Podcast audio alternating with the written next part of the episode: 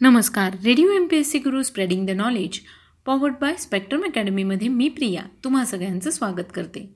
मित्रांनो आपण व्यक्तिविशेष या सत्रांतर्गत विविध क्षेत्रात कार्यरत असणाऱ्या किंवा विविध क्षेत्रात ज्यांनी आपल्या कार्याने ठसा उमटवला आहे अशा व्यक्तींविषयीची माहिती बघत असतो. सामाजिक कला क्रीडा साहित्य विज्ञान तंत्रज्ञान अशा सगळ्या क्षेत्रांमध्ये ज्यांनी इतिहासात आपलं नाव कोरलं आहे अशा व्यक्तींचा परिचय आपण व्यक्तिविशेष या सत्रात करून घेत असतो. आज आपण व्यक्तिविशेष या सत्रामध्ये उत्क्रांतीवादाचा जनक चार्ल्स डार्विन यांच्याविषयीची माहिती घेणार आहोत. आज त्यांचा स्मृती दिन आहे. त्यानिमित्ताने आपण आज त्यांच्याविषयीची माहिती ऐकूया. चार्ल्स डार्विन यांचा जन्म बारा फेब्रुवारी अठराशे नऊ रोजी श्रुझप्री इंग्लंड या ठिकाणी झाला. त्यांचे वडील रॉबर्ट डार्विन हे नामांकित डॉक्टर व आजोबा इरॅस्मिस डार्विन प्रसिद्ध शास्त्रज्ञ होते. चार्ल्स डार्विन यांना लहानपणापासूनच निसर्गाची आवड होती. वैद्यक विद्येच्या शिक्षणाकरिता ते एडिंबरो विद्यापीठात गेले. परंतु ते न जमल्याने ते केम्ब्रिज विद्यापीठात धर्मशिक्षणार्थ दाखल झाले व अठराशे एकतीसमध्ये पदवीधर झाले. एडिंबरोत निसर्गप्रेमी म्हणून मिळवलेल्या ख्यातीचा त्यांना नंतर फार उपयोग झाला. आरमार खात्यातील एच एम एस बिगल या सर्वेक्षणार्थ जलपर्यटनास निघालेल्या एका जहाजावर निसर्गशास्त्रज्ञ म्हणून त्यांची नेमणूक झाल्याने त्यांच्या आवडीच्या विषयावर संशोधन करण्याची व निसर्गातील चराचर वस्तूंचे सूक्ष्म निरीक्षण करण्याची संधी त्यांना प्राप्त झाली. यातूनच एकोणीसाव्या शतकातील एका क्रांतिकारक सिद्धांताचा पुढे जन्म झाला. अठराशे एकतीस ते छत्तीस या पाच वर्षांच्या काळात द अमेरिका अटलांटिक महासागरातील बेटे न्यूझीलंड ऑस्ट्रेलिया पॅगस बेटे Cape of Good Hope Tasmania Saint Helena इत्यादी ठिकाणी केलेल्या प्रवासात त्यांनी तेथील प्राणी वनस्पती व खडक यांचे सूक्ष्म अवलोकन करून अनेक नमुन्यांचा संग्रह केला. प्राणी आणि वनस्पती यांच्या विविध जातीतील फरक व भिन्न नैसर्गिक परिस्थितींशी त्यांचे अनुयोजन म्हणजेच परिस्थितींशी समरस होण्याकरिता सजीवात झालेले शारीरिक आणि क्रियावैज्ञानिक बदल यांच्या निरीक्षणाने जातींच्या निर्मितीसंबंधी त्यांच्या मनात काही निश्चित कल्पना साकार होऊ लागल्या. विशेषत प्राचीन वनस्पतींच्या काही जीवाश्मासंबंधी विचार करून भूतकालीन व वर्तमानकालीन जातींच्या परस्पर संबंधांचे त्यांना आकलन होऊ लागले. सफार सफरीहून परत येईपर्यंत त्यांचा संग्रह माहिती व जातींच्या परस्पर संबंधांच्या कल्पना अतिशय संपन्न झाल्या.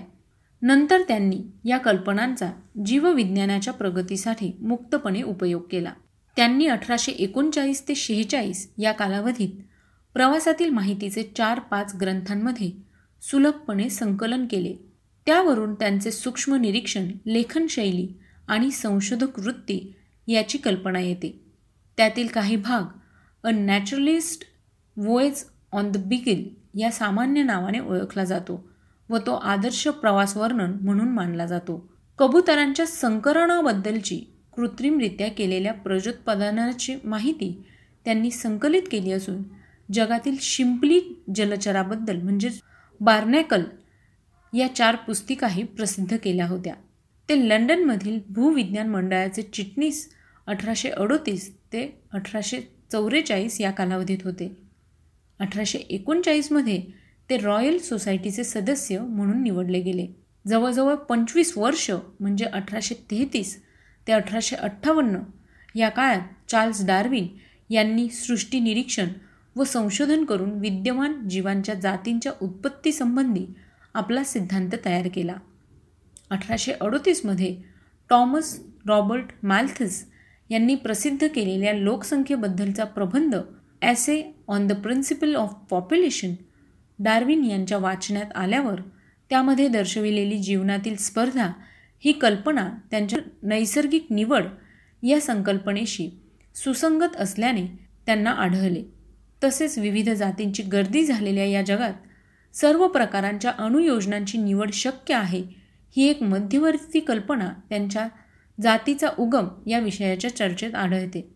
या विषयाचा पक्का आराखडा अठराशे चौवेचाळीसमध्येच तयार झाला असून त्यासंबंधीच्या सिद्धांतास अठराशे अठ्ठावन्न साली प्रसिद्धी मिळाली. तत्पूर्वीची एक विलक्षण घटना त्या प्रसिद्धीला कारणीभूत झाली. त्यावेळी मलायात कार्य करीत असलेल्या आल्फ्रेड रसेल वॉलिस या निसर्गशास्त्रज्ञांनी जीवनातील स्पर्धेत नैसर्गिक निवड होऊन योग्य तमांचा टिकाव लागतो ही गोष्ट अनुभवास येते. हा डार्विन यांच्या सिद्धांताचा गाभा असलेल्या कल्पनेसंबंधीचा आपला निबंध डार्विन यांच्याकडे अभिप्रायार्थ पाठविला ज्या अर्थी दोन शास्त्रज्ञ समान निरीक्षणाने पण स्वतंत्रपणे एकच उपपत्ती मांडतात त्या अर्थी ती जगापुढे ठेवताना तिच्या श्रेयाचा वाटा दोघांना मिळावा हेच युक्त असा सल्ला त्यावेळी डार्विन यांना Charles Lyell Joseph Dalton Hooker यांनी दिला. त्याप्रमाणे आपल्या स्वतःच्या सारांशाबरोबर त्यांनी वॉलिस यांचा निबंध लंडनच्या लिनियन सोसायटीपुढे एक जुलै अठराशे अठ्ठावन्न रोजी ठेवला. त्यानंतर त्यावर साधक बाधक चर्चा होऊन बहुसंख्य शास्त्रज्ञांनी मूळ कल्पना व उपपत्ती स्वीकारली. डार्विन यांनी चोवीस नोव्हेंबर अठराशे एकोणसाठ रोजी आपला on the origin of species by means of natural selection or the preservation of favoured races in the struggle for life हा ग्रंथ प्रसिद्ध केला व अगोदर मिळालेल्या प्रसिद्धीमुळे त्याच दिवशी या ग्रंथाच्या सर्व प्रती संपल्या. हा ग्रंथ संक्षिप्त रूपात ओरिजिन ऑफ स्पेशीज या नावाने निर्देशिला जातो. सर्व जीव हे स्वयंजनांपासून उत्पन्न झालेले असून ते सर्व अपरिवर्तनीय आहेत. म्हणजेच आकाराने कायम आहेत ही जुनी व शतकानुशतके धर्मोपदेशकांनी रूढ केलेली कल्पना निराधार असून सर्व विद्यमान जीव प्राचीन व साध्या जीवांपासून क्रमाक्रमाने विकास पावत आले आहे व ते परिवर्तनीय आहेत. ही जैव क्रमविकास सिद्धांताची मध्यवर्ती कल्पना आहे. डार्विन यांनी आपल्या ग्रंथात याला सबळ पुरावा सादर केला. जगातील मर्यादित जीवनसाधने व अमर्याद जीवसंख्या यामुळे जीवनार्थ स्पर्धा उत्पन्न होऊन त्यामध्ये नैसर्गिक निवडीमुळे योग्य तमांचा टिकाव लागतो असा निष्कर्ष डार्विन यांनी काढला. प्रत्येक पिढीत नैसर्गिक निवडीच्या चाळणीतून अतिशय योग्य जातींची निवड होऊन इतर नाश पावतात. योग्य व्यक्तीतील भेद अनुवंशिकतेमुळे पुढच्या पिढीत उतरून त्यामध्ये पुन्हा निवड होते असा प्रकार सतत चालू राहून नवीन जातींची निर्मिती होत राहते हा डार्विन यांच्या शोधाचे सारांश आहे. या कल्पनेला त्यावेळी धर्मोपदेशकांचा बराच विरोध झाला. मात्र विरोधकांकडे त्यांनी लक्ष दिले नाही. इंग्लंड अमेरिका जर्मनी या देशात अनुक्रमे जुलियन हक्सली एसाग्रे व एन्स्ट हेकल या शास्त्रज्ञांनी त्यांचा पाठपुरावा केला. चार्ल्स डार्विन यांनी अठराशे बासष्ट ते एक अठराशे एक्क्याऐंशी या अवधीत वनस्पती व प्राणी या संबंधीचे दहा उत्तम ग्रंथ लिहिले. On the various contrivances by which British and foreign orchids are fertilise by insect हा त्यांनी अठराशे बासष्टमध्ये आमरांच्या फुलामध्ये म्हणजेच आर्किडेसी कीटकांकडून परागकणांची नेयान कशी घडवून आणले जाते याचे वर्णन या ग्रंथात केले आहे. On the movements and habits of climbing plants हा ग्रंथ त्यांनी अठराशे एकसष्टमध्ये लिहिला. यामध्ये त्यांनी आधारावर चढत जाणाऱ्या वनस्पतींची हालचाल म्हणजे त्यांचे स्पर्शग्रहण आधाराशी बिलगणे किंवा त्याभोवती वेटोळे घालीत वर वाढणे आणि त्या कार्याकरता मूळच्या अवयवात घडून आलेली रूपांतरे इत्यादींचा तपशील त्यांनी या ग्रंथात दिलेला आहे. The variation of animals and plants under domestication हा अठराशे अडुसष्टमध्ये त्यांनी लिहिलेल्या ग्रंथात पाळीव जनावरे व लागवडीत असलेल्या वनस्पती यामध्ये घडून येणाऱ्या बदलासंबंधी माहिती दिलेली आहे. The descent of man and selection in relation to sex हा ग्रंथ त्यांनी अठराशे एकाहत्तरमध्ये लिहिला. यात त्यांनी मनुष्य प्राण्यांचे अवतरण ते कोणत्या पूर्वजांपासून झाले आणि त्यामध्ये कोणते बदल कसे घडून आले तसेच प्राण्यातील लिंगभेद व त्यावर आधारलेली निवड यांची क्रमविकासातील म्हणजेच उत्क्रांतीतील भूमिका इत्यादी संबंधीचे ग्रं विचार ग्रंथित केले आहेत. The expression of the emotion in man and animals हा ग्रंथ त्यांनी अठराशे बहात्तरमध्ये लिहिला. यामध्ये त्यांनी मनुष्य व इतर प्राणी यातील भावनाविष्कार त्यातील साम्य व भेद आणि त्यावरून त्यांचे परस्परातील आप्तभाव आणि त्यामुळे मिळालेला क्रमविकासाला आधार यांचा उहापोह केलेला आढळतो. इन्सेक्टिव्होरस प्लांट्स अठराशे पंच्याहत्तरमध्ये त्यांनी या ग्रंथात कीटकांवर अंशतः उपजीविका करणाऱ्या वनस्पतीत आढळणारी स्पर्शग्राहकता आणि त्यानुसार घडून येणाऱ्या कीटकांना पकडून ठेवण्याचा प्रतिसाद व शेवटी कीटकांचे पचन आणि या सर्व प्रक्रियेस सोयीस्कर असे रूपांतर यासंबंधीचा तपशील या ग्रंथात आढळतो. The effects of cross and self fertilisation in the vegetable kingdom हा ग्रंथ त्यांनी अठराशे शहात्तरमध्ये लिहिला.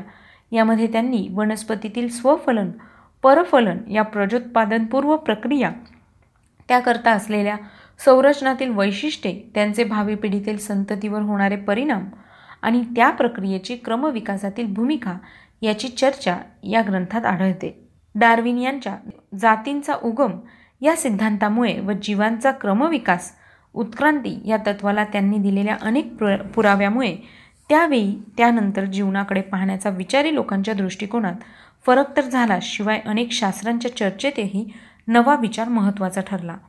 वनस्पती विज्ञानातील व प्राणी विज्ञानातील क्रमविकासाची बाब लक्षात घेऊन वनस्पतीं व प्राण्यांमध्ये नैसर्गिक वर्गीकरणाचे तत्त्व अंमलात आणणे अपरिहार्य झाले आहे.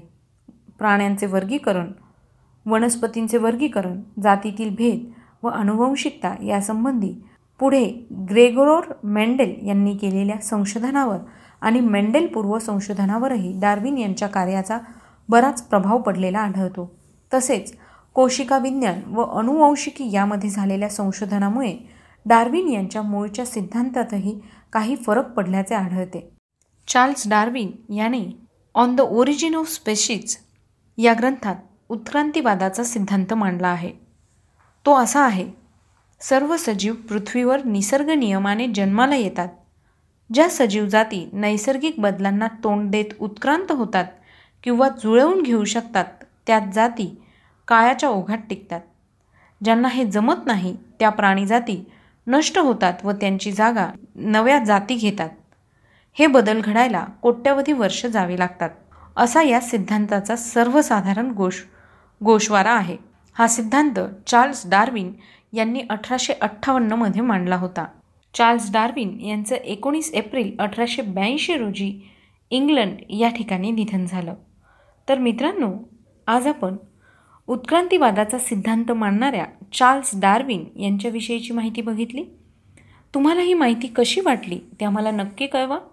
त्यासाठीचा आमचा व्हॉट्सअप क्रमांक आहे शहाऐंशी अठ्ठ्याण्णव शहाऐंशी अठ्ठ्याण्णव ऐंशी म्हणजेच eight six nine eight eight six nine eight eight zero. चला तर मग मित्रांनो मी प्रिया तुम्हा सगळ्यांची रजा घेते. पुन्हा भेटूया उद्याच्या व्यक्तिविशेष या सत्रात. तोपर्यंत ऐकत रहा radio M P S C Guru spreading the knowledge powered by Spectrum academy नमस्कार radio M P S C Guru spreading the knowledge powered by Spectrum अकॅडमीमध्ये मी प्रिया. तुम्हा सगळ्यांचं स्वागत करते.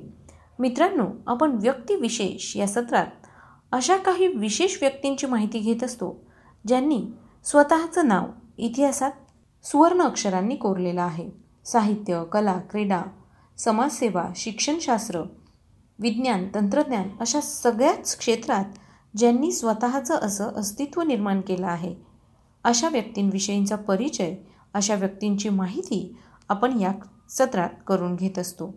आज आपण भारतातील पहिल्या बालशिक्षण तज्ज्ञ आणि अंगणवाडीच्या जनक ताराबाई मोडक यांच्याविषयीची माहिती घेणार आहोत. ताराबाई मोडक यांचा जन्म एकोणीस एप्रिल अठराशे ब्याण्णव साली झाला. प्रसिद्ध शिक्षणतज्ज्ञ व पूर्व प्राथमिक शिक्षणाच्या प्रवर्तक म्हणून ताराबाई मोडक यांना ओळखलं जातं.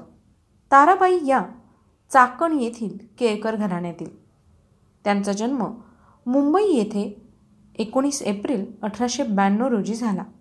वडिलांचे नाव सदाशिवराव व आईचे नाव उमाबाई. वडील सुबोध पत्रिका या साप्ताहिकाच्या संपादनाबरोबरच हितोपदेश कामगार ही साप्ताहिकं आणि ज्ञानदीप हे मासिकं चालवित असत. आईही स्त्री शिक्षण विधवा विवाहासाठी काम करत असे. बुद्धिमान व सुधारणावादी आईवडिलांमुळे ताराबाईंकडे बुद्धिमत्तेचा वारसा आला. एकोणीसशे चौदामध्ये ताराबाई मुंबई विद्यापीठातून बी. ए. झाल्या. महाविद्यालयीन विद्यार्थी दशेत मुंबई येथे त्यांची कृष्णा वामनराव मोडक यांच्याशी ओळख होऊन एकोणीसशे पंधरामध्ये त्यांनी विवाह केला. ताराबाईंनी एकोणीसशे बावीसमध्ये राजकोट येथे बाल्टन फिमेल ट्रेनिंग कॉलेजमध्ये लेडी सुप्रिटेंडेंट म्हणून त्या रुजू झाल्या. सदर कॉलेजमध्ये या पदावर काम करणाऱ्या त्या पहिल्या भारतीय महिला होत्या. त्यानंतर त्यांनी गिजूभाऊ बधेका यांच्या सहाय्याने भावनगर येथे मॉन्टेसरीच्या तत्वांवर आधारलेली गीता शिक्षण पद्धती निश्चित केली. हाच ताराबाईंच्या बालशिक्षण कार्याचा प्रारंभ होय. शिक्षणाचा खरा पाया मुलांच्या बालवयातच घातला जाण्याची शक्यता व आवश्यकता असते या दृष्टीने त्यांनी पूर्व प्राथमिक शिक्षणाचे नवीन पाऊल टाकले. एकोणीसशे तेवीस ते एकोणीसशे बत्तीस ही नऊ वर्ष त्यांनी भावनगरच्याच दक्षिणामूर्ती शिक्षण संस्थेत प्राध्यापिका म्हणून काम केले. एकोणीसशे तेहतीसपासून त्यांनी शिक्षणाबाबतची शिक्षण पत्रिका काढायला सुरुवात केली. एकोणीसशे छत्तीस साली त्यांनी नूतन बालशिक्षण संघांची स्थापना केली. पुढे बालशिक्षणाचे हे लोण महाराष्ट्रात पसरले. एकोणीसशे छत्तीस ते एकोणीसशे अठ्ठेचाळीस या कालावधीत त्यांनी मुंबई दादरच्या हिंदू कॉलनीत शिशुविहार नावाची संस्था स्थापन करून बाल शिक्षणाचे प्रसार कार्य केले. या संस्थेने पुढे पूर्व प्राथमिक अध्यापन मंदिर सुरू केले. यातून मराठी आणि गुजराती या दोनही भाषांच्या हजाराहून अधिक शिक्षक शिक्षिकांचे प्रशिक्षण झाले. ताराबाईंनी गिजूभाईंच्या मृत्यूनंतर पुढील बारा वर्ष नूतन बालशिक्षण संघाची धुरा वाहिली. ग्रामीण भागात बालशिक्षणाचा प्रसार करणे हे या संघाचे काम होते. खेड्यांमध्ये शास्त्रीय पद्धतीने मात्र कमी खर्चात बालवाड्या चालवण्यासाठी एकोणीसशे पंचेचाळीसमध्ये ताराबाईंनी ठाणे जिल्ह्यातील बोर्डी येथे ग्राम बालशिक्षा केंद्र स्थापिले. या संस्थेतूनच ग्रामीण बालवाडी व ग्राम बाल अध्यापन मंदिर या संस्था निघाल्या. या संस्थांचा लाभ आदिवासी मुलांना मिळावा म्हणून त्यांच्या आदिवासी परिसरात आणि अंगणवाडी म्हणजेच अंगणात बालवाडी चालवण्याचा उपक्रम करण्यात आला. या अंगणवाडीमुळे आदिवासींच्या शैक्षणिक विकासाला चालना मिळाली. त्यांच्या या शैक्षणिक कार्यास शिक्षण तज्ज्ञ अणुताई वाघ यांचे मोलाचे सहकार्य लाभले. एकोणीसशे सत्तावन्नमध्ये बोर्डी येथील ग्राम बालशिक्षा केंद्र कोसबाड या ठिकाणी हलवण्यात आले. ताराबाईंनी कोसबाडच्या परिसरात प्राथमिक शिक्षणासाठी सहा ते चौदा वयोगटातील मुलांसाठी सुरू केलेल्या विकासवाडी या प्रकल्पातील अनुभवातून कुरण शाळेचा प्रयोग सुरू केला होता. प्राथमिक शाळेत मुलांची अनुपस्थिती हा गंभीर प्रश्न त्यावेळी होता. मुले शाळेत हजर राहावे म्हणून ताराबाईंनी गृहभेटी प्रचार फेऱ्या दिंडी मुलांसाठी बैलगाडीची सोय सांस्कृतिक कार्यक्रम इत्यादी उपक्रम राबवले. त्याचबरोबर भात शेती ह्या मूलोद्योगाच्या माध्यमातून विज्ञान गणित भाषा हे विषय शिकविण्याचा प्रयत्न केला. यामुळे मुलांना शिक्षण घेण्यात देखील गोडी वाटू लागली. परंतु धान्याच्या पेरणीनंतर सहा ते दहा वयोगटातील आदिवासी मुले व काही मुली पूर्ण दिवस गुरांना रानात चरायला नेत. त्यामुळे मुलांची अनुपस्थिती हा गंभीर प्रश्न पुन्हा ताराबाईंपुढे निर्माण झाला. यावर उपाय म्हणून ताराबाईंनी शाळेलाच रानात नेण्याचा यशस्वी प्रयोग केला आणि त्याला कुरणशाळा मिडो स्कूल असे नाव दिले. शहराच्या ठिकाणाहून कोणतीही शैक्षणिक साधने न आणता त्यांनी विद्यार्थ्यांना रंग स्पर्श वजन मापन अंक आकार इत्यादी संकल्पना समजाव्या. याकरिता पिसे बांगड्या शंख दगडं बिया माती रेती बांबू फळे डब्या इत्यादी स्थानिक वस्तूंचाच वापर केला. ताराबाईंनी एकोणीसशे अठ्ठावन्नमध्ये आदिवासी मुलांसाठी सुरू केलेल्या कुरण शाळा प्रयोगाची शिक्षण क्षेत्रातील एक खास व मौलिक शोध म्हणून नोंद झालेली आहे. पुढे एकोणीसशे चौऱ्याहत्तरमध्ये भारत सरकारने या प्रयोगाचा आढावा घेणारी कुरणशाळा मराठी आणि मेडो स्कूल इंग्रजी या पुस्तिका ताराबाईंकडून लिहून घेतल्या. कुरण शाळेबरोबरच रात्रीची शाळा व्यवसाय शिक्षण हे पूरक प्रकार प्रायोगिक स्वरूपात सुरू करण्यात आले. येथील प्रशिक्षण महाविद्यालयात ताराबाईंनी पुरस्कारिलेली शिक्षण योजना चालू असून तिला राज्य सरकारची मान्यता लाभली आहे. हा एक नवीन प्रयोग असल्याने आदिवासी विभागातील एक शिक्षकी शाळातील मुलांच्या मुद बुद्धिमापनासंबंधी अधिक संशोधन करून नव्या अभ्यासक्रमाची रचना बालसाहित्य निर्मिती व विज्ञान शिक्षण देण्याचे प्रयोग सुरू आहेत. परंपरागत शिक्षण पद्धतीमधील जबरदस्त शिक्षेच्या वेळापत्रकाच्या सर्व कल्पनांच्या मुळावर घाव घालणाऱ्या मॉन्टेसरीच्या मूळ तत्वांना त्यांनी धक्का लागू दिला नाही. मात्र त्यांचे शिक्षणविषयक धोरण एका बाजूने राष्ट्रीय तर दुसऱ्या बाजूने स्थलकालातीत होते. आदिवासी मुलांचे जीवन विकसित करण्यासाठी ताराबाईंनी आपले आयुष्य वेचले. ताराबाई या एकोणीसशे चाळीस ते एकोणीसशे चोपन्न या कालावधीत ग्राम बाल शिक्षण संघाच्या चिटणीस होत्या. या दरम्यान त्यांनी शिक्षण पत्रिका या मराठी गुजराती हिंदी भाषिक मासिकाचे संपादन केले. एकोणीसशे शेहेचाळीस ते एकोणीसशे एक्कावन्न या काळात त्या महाराष्ट्र विधानसभेच्या सभासदही होत्या. त्यांनी प्राथमिक शाळा समितीवर अनेक वर्ष काम केले. अखिल भारतीय बालशिक्षण विभागाच्या त्या दोन वेळा अध्यक्षा होत्या. महात्मा गांधी यांनी आपल्या बुनियादी शिक्षण पद्धतीचा आराखडा तयार करण्याचे काम त्यांच्याकडे सोपवले होते. गिजूबाई बधेका व ताराबाई मोडक यांनी संपादित केलेली बालसाहित्याची सुमारे एकशे पाच पुस्तके प्रसिद्ध झाली असून त्यात बालनाटके लोककथा लोकगीते इत्यादी साहित्याचा अंतर्भाव होतो. ताराबाईंना शासनाने त्यांच्या शिक्षण क्षेत्रातील कार्याबद्दल सव्वीस जानेवारी एकोणीसशे बासष्ट रोजी पद्मभूषण हा किताब देऊन गौरविले. ताराबाई यांचे मुंबईमध्ये ते एकतीस ऑगस्ट एकोणीसशे त्र्याहत्तर रोजी निधन झाले. तर मित्रांनो आज आपण व्यक्तिविशेष या सत्रात पूर्व प्राथमिक शिक्षणाच्या प्रवर्तक भारतातील पहिल्या शिक्षणतज्ज्ञ ताराबाई मोडक यांची माहिती ऐकली? तुम्हाला ही माहिती कशी वाटली? ते आम्हाला नक्की कळवा. त्यासाठीचा आमचा व्हॉट्सअप क्रमांक आहे शहाऐंशी अठ्ठ्याण्णव शहाऐंशी अठ्ठ्याण्णव ऐंशी. म्हणजेच eight six nine eight eight six nine eight eight zero चला तर मग मित्रांनो मी प्रिया तुम्हा सगळ्यांची रजा घेते. पुन्हा भेटूया उद्याच्या व्यक्तिविशेष या सत्रात. तोपर्यंत ऐकत रहा radio M P S C Guru spreading the knowledge powered by spectrum academy